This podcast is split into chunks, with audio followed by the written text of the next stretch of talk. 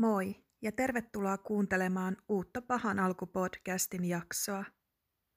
Tässä jaksossa mennään kuulemaan, mitä tapahtuikaan pienelle Amy Dealille. Tähän jaksoon liittyy lapseen kohdistuvaa raakaa väkivaltaa, joten jätä jakso suosiolla kuuntelematta, mikäli aihe tuntuu liian raskalta. Syy, miksi kerron tästä tapauksesta juuri tässä kuussa, löytyy Amyin kotimaasta eli Yhdysvalloista. Yhdysvalloissa nimittäin vietetään Child Abuse Awareness Monthia. Se on kuukausi, jolloin maassa tiedotetaan lapsien kohtaamasta väkivallasta ja nostetaan muun muassa tilastoja esiin. Child Abuse Awareness Monthia vietettiin ensimmäisen kerran vuonna 1979 ja seuraavan kerran sitten vuonna 1983, josta lähtien sitä on vietetty vuosittain. Kuukaudella on siis jo pitkät perinteet ja tiedottaminen lasten kohtaamasta huonosta kohtelusta on vain lisääntymään päin. Näin sen pitääkin tietysti olla. Pidemmittä puheitta mennään kuitenkin nyt itse jakson pariin.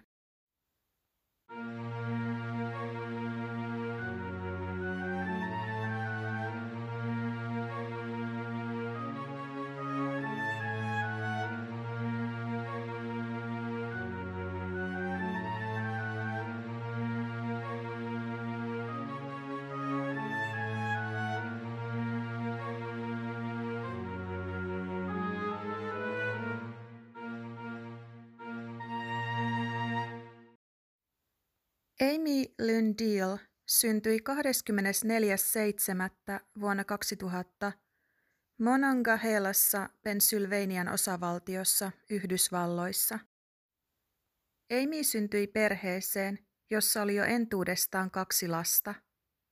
Perheen äidin nimi oli Shirley Deal ja isän David Deal. Shirley ja David olivat naimisissa, joten Amyin isäksi syntymätodistukseen merkittiin David. Tosiasiassa Shirleyn ja Davidin avioliitto oli kuitenkin rakoilemaan päin. Shirley tapaili toista miestä, Kennethia, noihin aikoihin, kun hän tuli raskaaksi. Oli siis enemmän kuin todennäköistä, että Kenneth oli Amyin biologinen isä. Kenneth olikin suuressa roolissa Amyin elämässä – sillä hän käytännössä katsoen kasvatti tyttöä muutaman ensimmäisen vuoden yhdessä Shirleyn kanssa. Suhde Kennethiin tai sen puoleen Davidiinkään ei jatkunut. Shirley otti lapset ja muutti äitinsä luo Donoran, joka sijaitsee myös Pennsylvanian osavaltiossa. Elämä sujui mukavasti ja rauhallisesti. David alkoi kuitenkin pitämään jälleen yhteyttä Shirleyn ja lasten kanssa – hän oli muuttanut Midlandiin, Texasiin, jossa hän asui yhdessä äitinsä Judithin ja sisarensa Cynthian kanssa. David halusi Shirleyn ja lapset luokseen. Hetken mietittyään Shirley päätti, että se olisi parasta kaikkien kannalta. Niinpä Shirley muutti kolmen lapsensa kanssa Davidin sekä tämän äidin ja siskon luo. Shirley huomasi kuitenkin hyvin nopeasti tehneensä virheen. Sekä David että hänen äitinsä ja siskonsa kohtelivat Shirleyä todella huonosti. He pahoinpitelivät Shirleyä, mutta eivät koskaan tehneet mitään pahaa lapsille. Tilanne äityi niin pahaksi, että Shirley heitettiin ulos talosta. Hän ei saanut lapsia mukaansa, vaan lapset jäivät Davidin ja hänen äitinsä ja siskonsa luo. Shirleyllä ei ollut paikkaa, mihin mennä, mutta hän oli tavannut netissä Kansasissa asuvan miehen. Mies lupautui ottamaan Shirleyn luokseen asumaan, ja Shirley päätyi aloittamaan suhteen tuon miehen kanssa. Suhde ei kuitenkaan kestänyt kauaa, ja hyvin pian Shirley löysi uuden miehen. Shirley halusi saada lapsensa takaisin. Hän ei ollut nähnyt lapsia pitkiin aikoihin, mutta hänen elämäntilanteensa oli vakaa, joten hän olisi ollut valmis ottamaan lapset luokseen. David lupailikin, että Shirley saisi nähdä lapsia, mutta nuo lupaukset eivät koskaan pitäneet. David ja lapset muuttivat usein osavaltiosta toiseen. Perheen kammottavat elinolosuhteet oli pantu merkille jo monessa eri osavaltiossa. Muun muassa Wisconsinissa lastensuojeluviranomaiset olivat raportoineet kammottavista kasvuolosuhteista, mutta kukaan ei tehnyt asialle mitään. Koska David ja hänen äitinsä ja siskonsa eivät selvästikään pystyneet huolehtimaan lapsista, olisi lapset ollut parempi palauttaa Shirleylle. Shirleyn luo muuttamisen sijaan lapset päätyivät muuttamaan Phoenixiin, Arizonan osavaltioon, yhdessä Davidin sekä hänen äitinsä ja siskonsa kanssa. Phoenixissä Amy asui käytännössä asuinkelvottomassa talossa, jossa asui monia muitakin ihmisiä. Amyn lisäksi talossa asuivat Davidin äiti, eli lasten isoäiti 62-vuotias Judith Deal, lasten täti ja Amyn laillinen huoltaja, Davidin sisko, 42-vuotias Cynthia Stoltzman, Cynthian 23-vuotias tytär Samantha Allen, Samanthan myöskin 23-vuotias mies John Allen sekä lukematon määrä muita lapsia ja aikuisia. Tarkkaa lukumäärää on ollut vaikea arvioida, sillä osa lapsista ja aikuisista tulivat ja menivät. Enimmillään talossa on kuitenkin asunut samaan aikaan jopa 24 henkilöä.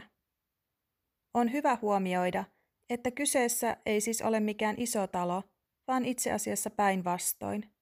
Talo oli kohtalaisen pieni. Jos Samanthalla ja Johnilla oli neljä yhteistä lasta, jotka asuivat talossa kokoaikaisesti.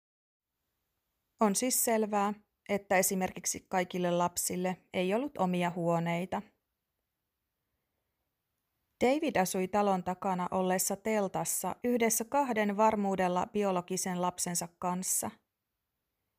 Amy ja hänen sisaruksensa oli siis erotettu toisistaan siten, että heidän välilleen oli tehty selvä ero. Kaksi heistä oli Davidin lapsia ja melko suurella varmuudella Amy ei ollut. Perhe asui hyvin köyhällä alueella. Naapurit näkivät usein, kuinka lapset kulkivat vähissä tai ainakin huonokuntoisissa vaatteissa. Yksikään lapsista ei käynyt koulussa, vaan he olivat kotikoulussa. Talossa oli yksi huone, joka vaikutti ikään kuin opetustarkoitukseen käytetyltä huoneelta, mutta siitä ei ole tietoa, kuka lapsia olisi opettanut. Vai opettiko kukaan? Kaikki naapurustossa pistivät merkille Eimiin huonon kohtelun. Jotkut tekivätkin ilmoituksia lastensuojeluviranomaisille, mutta koska kyseessä oli köyhä alue, eikä naapureiden omatkaan asiat välttämättä olleet kunnossa tai kestäneet päivänvaloa, ei ilmoituksia tehty ehkä siinä määrin kuin olisi pitänyt. Naapurit havaitsivat Eimiissä pahoinpitelyn merkkejä – Amy myös käveli paljain jaloin kuumalla asfaltilla. Siis todella kuumalla. Arizonan lämpötilat ovat ihan omaa luokkaansa. Jos Amy kasteli petinsä, häntä rangaistiin siten, että hänet laitettiin nukkumaan suihkun lattialle. Amy oli hyväkäytöksinen lapsi, joka oli aina ystävällinen kaikille. Siitäkin huolimatta, millaisia kauheuksia hän joutui kotonaan kokemaan. Amy lukittiin useita kertoja säilytysarkkuun. Hänen päätään pidettiin veden alla niin, että hän meinasi hukkua. Häntä pidettiin ulkona remmissä, kuin koiraa. Naapurit todistivat monia kauheuksia. Yksi naapureista tekikin jälleen ilmoituksen, kun hän näki Eimiin koiran hihnassa pihalla. Tuolla ilmoituksella ei kuitenkaan ollut mitään vaikutusta. Viranomaisten mukaan Eimiin pahoinpitelystä ja kaltoinkohtelusta ei ollut tarpeeksi todisteita. Sen vuoksi tapaukselle ei tehty mitään. 12.7.2011 hätäkeskus sai puhelun. Se tuli osoitteesta, jossa Amy Deal asui. Kun viranomaiset saapuivat paikalle, oli selvää, että mitään ei ollut enää tehtävissä. Kymmenenvuotias Amy oli nostettu pyyhkeen päälle. Hän oli eloton ja hänen kehonsa oli alkanut jo jäykistyä ja iho muuttaa väriä. Amy oli kuollut vain kaksi viikkoa ennen yhdettätoista syntymäpäiväänsä. Paikalla olleet aikuiset, eli Judith, Cynthia, Samantha ja John, kertoivat, että Amy oli leikkinyt piilosta muiden lasten kanssa ja lukinut vahingossa itsensä säilytysarkkuun. Aikuiset olivat omien sanojensa mukaan löytäneet hänet vasta tuona aamuna. Amy oli siis kuollut tukehtumalla. Pieni arkku oli virtsan peitossa, eli hän oli siis käytännössä maannut arkussa omassa virtsassaan. Amyin polvissa oli punaisia jälkiä. Arkun kansi oli mitä ilmeisimmin painautunut hänen ihoaan vasten, jättäen jälkeensä nuo punaiset jäljet. Viranomaiset epäilivät aikuisten kertomaa tarinaa välittömästi. Kaikkia talossa olleita kuulusteltiin, jos he vain olivat sen ikäisiä, että heitä voitiin kuulla. Heidät vietiin poliisiasemalle. Jokainen heistä kertoi saman tarinan. Lapset olivat leikkineet edellisenä iltana piilosta, ja Amy oli mennyt piiloon arkkuun ja lukinnut itsensä vahingossa sinne. Kuulusteluiden aikana yksikään aikuisista ei osoittanut minkäänlaisia tunteita. John kertoi, että hän ja Samantha olivat menneet nukkumaan, kun lapset olivat olleet vielä leikkimässä. Niinpä hän tai Samantha eivät olleet nähneet, mitä oli tapahtunut. Johnin tarina kuitenkin muuttui useasti, joten hän ei ollut kovin uskottava.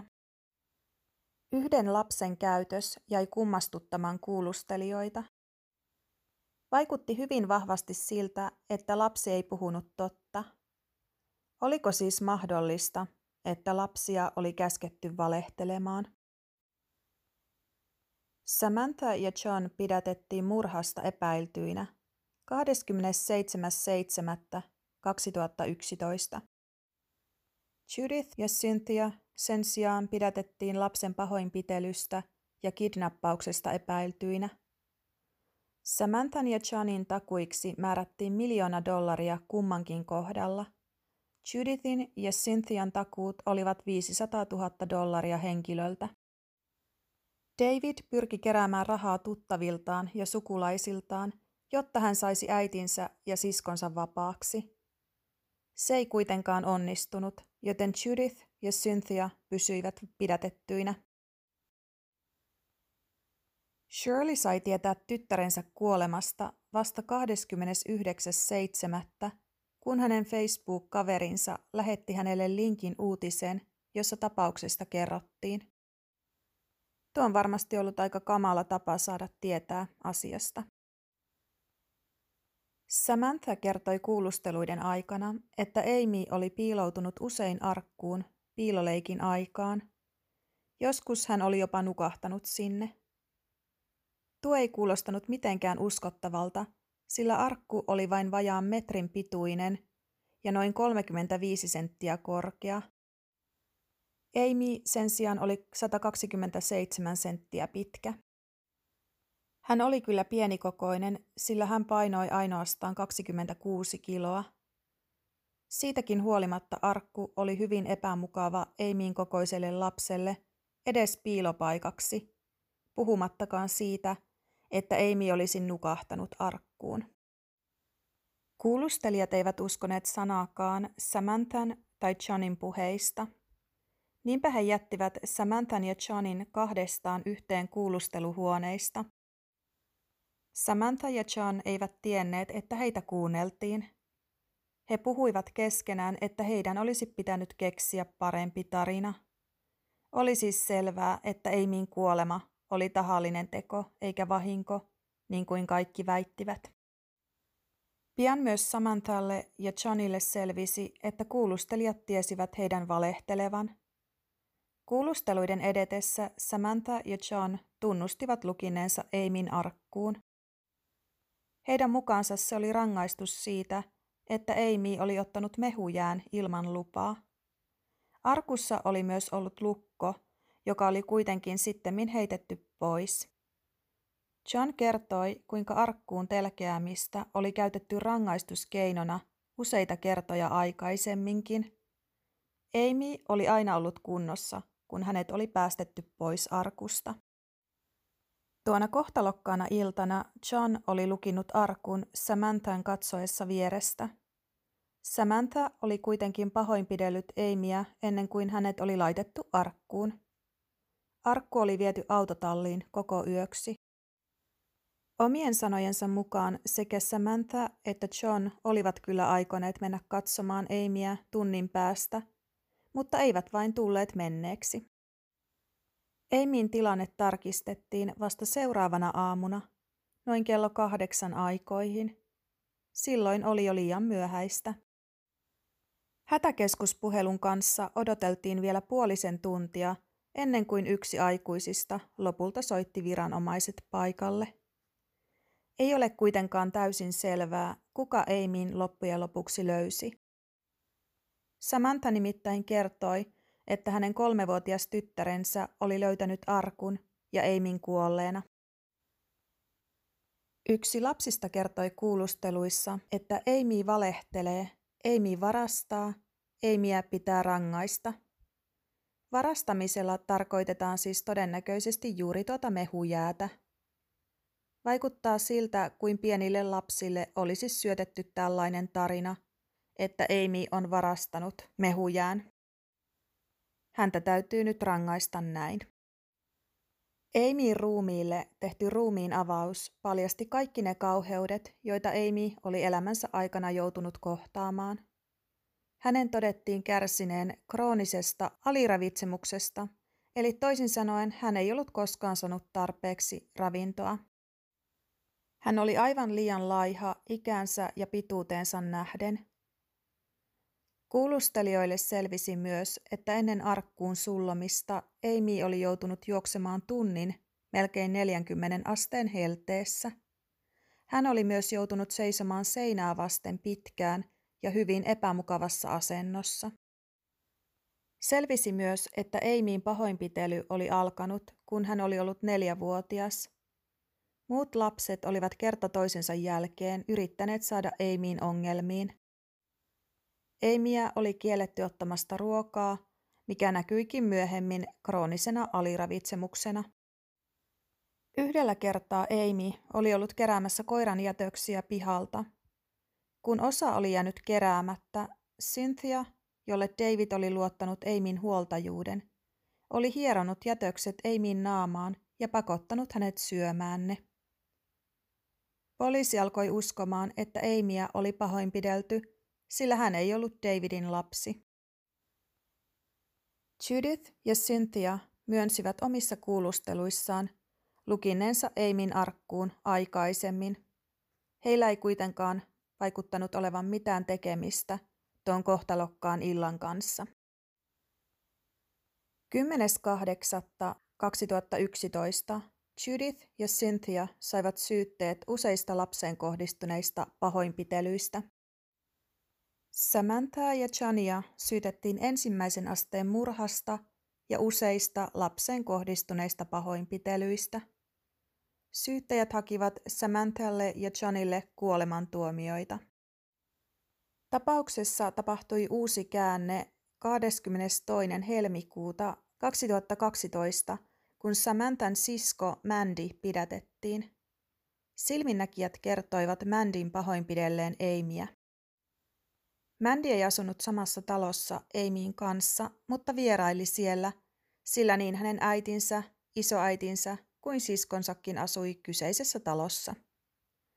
Mandin oli nähty pitäneen Amyä ulkona koiran hihnassa, potkineen tyttöä naamaan, syöttäneen hänelle tulista ruokaa ja paljon paljon muuta. Mandy myönsi teot hyvin nopeasti. Mandy oli halukas auttamaan tutkijoita ja hän kertoikin kuulusteluissa, että oli nähnyt Cynthian heittäneen Amyin uima-altaaseen. Amy oli ollut vähällä hukkua. Mandy itse sai syytteet kolmesta lapseen kohdistuneesta pahoinpitelystä. Syntymätodistukseen Amyin isäksi merkitty David ei saanut syytettä Amyin murhasta. Hän kuitenkin myönsi syyllistyneensä Amyin pahoinpitelyn yritykseen. David pidätettiin melkein vuosi Amyin kuoleman jälkeen. Pian David sai lisää syytteitä, sillä hänen hallustaan löydettiin marihuonaa. Hän sai syytteet huumausainerikoksesta ja takuusummaksi asetettiin 250 000 dollaria. Hieman yllättäen Mandin syytteet pahoinpitelyistä hylättiin maaliskuussa 2013. Todennäköisesti pahoinpitelyistä ei ollut tarpeeksi todisteita. Ensimmäisenä oikeudessa käsiteltiin Davidin syytteitä. Hän myönsi syyllisyytensä sekä pahoinpitelyn yritykseen että huumausainerikokseen.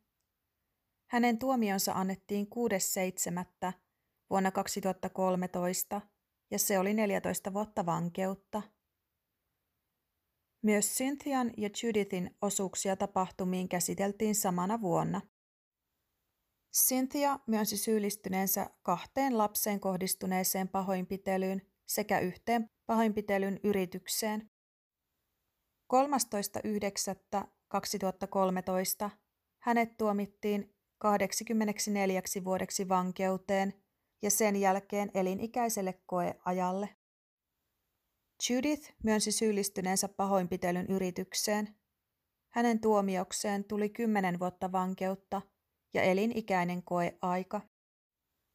Samanthan ja Johnin osuuksia päästiin käsittelemään myöhemmin. Molemmille pidettiin erilliset oikeuskäsittelyt.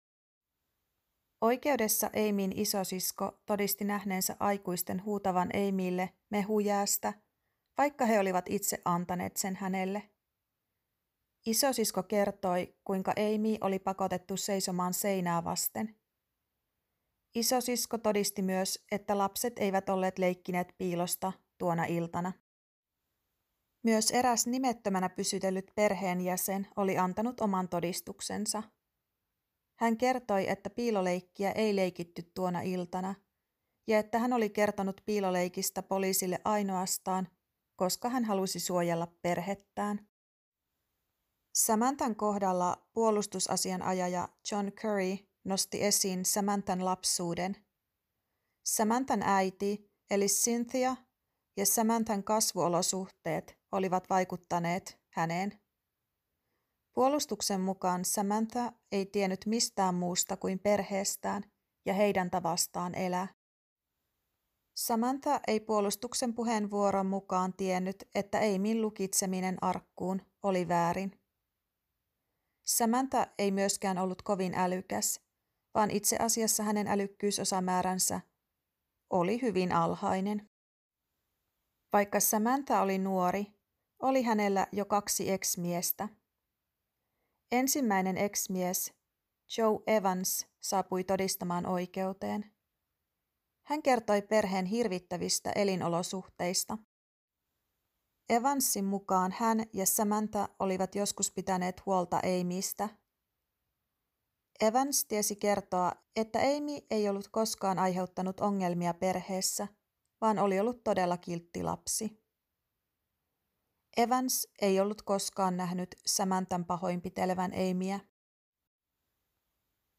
Johnin kohdalla taas puolustusasianajaja Gary Beren sanoi, ettei Johnin tarkoituksena ollut tappaa Amyä. Johnilla itsellään oli neljä lasta Samantan kanssa – ja hän oli ollut Samantan perheen vietävissä. Samantan perhe oli manipuloinut Johnia. John puhkesi kyynelin oikeussalissa ja sanoi kuoleman olleen vahinko. Samantan tuomio annettiin 7.8. vuonna 2017. Hänet tuomittiin ensimmäisen asteen murhasta. Rangaistukseksi tuli kuolemantuomio myrkkyruiskeella. Lisäksi hän sai 74 vuotta vankeutta pahoinpitelystä. John todettiin syylliseksi ensimmäisen asteen murhaan 8.11.2017. Hänen rangaistuksensa annettiin 17. marraskuuta 2017. Se oli kuolemantuomio. John valitti saamastaan tuomiosta. Noin kaksi ja puoli vuotta alkuperäisen tuomion antamisen jälkeen Arizonan korkein oikeus antoi vastauksensa. Se piti kuolemantuomion voimassa. Nyt vuonna 2022 John on toimittanut post-conviction petitionin, eli tällaisen tuomion jälkeen toimitettavan valituksen. Syynä voi olla esimerkiksi perustuslain vastainen toiminta prosessin aikana tai tuomiota annettaessa. Valituksen käsittely on edelleen kesken. Samantha sen sijaan ei ole ollut aktiivinen tuomionsa muuttamisessa. Hän näyttää tyytyneen kohtaloonsa. Samantha on yksi Arizonan kolmesta kuolemaan tuomitusta naisesta. Kuolemaan tuomittuja miehiä Arizonassa sen sijaan on paljon paljon enemmän. Amy Dealin tapaus järkytti tapahtuma-aikaan myös tapauksen tutkinnan parissa työskennelleitä. Jopa kokeneet tutkijat Phoenixin poliisista ovat sanoneet kyseisen tapauksen olleen pahin heitä kohdannut tapaus. Erityisen surullista tässä tapauksessa on se, että hyvin monet henkilöt tiesivät Amyin huonosta kohtelusta, mutta kukaan ei puuttunut siihen. Tässä oli Amy Dealista kertova jakso. Laitan jälleen jaksoon liittyviä kuvia podcastin Instagramiin, Pahan alku podcast. Kiitos kun kuuntelit jakson. Palataan taas seuraavalla kerralla. Moikka moi!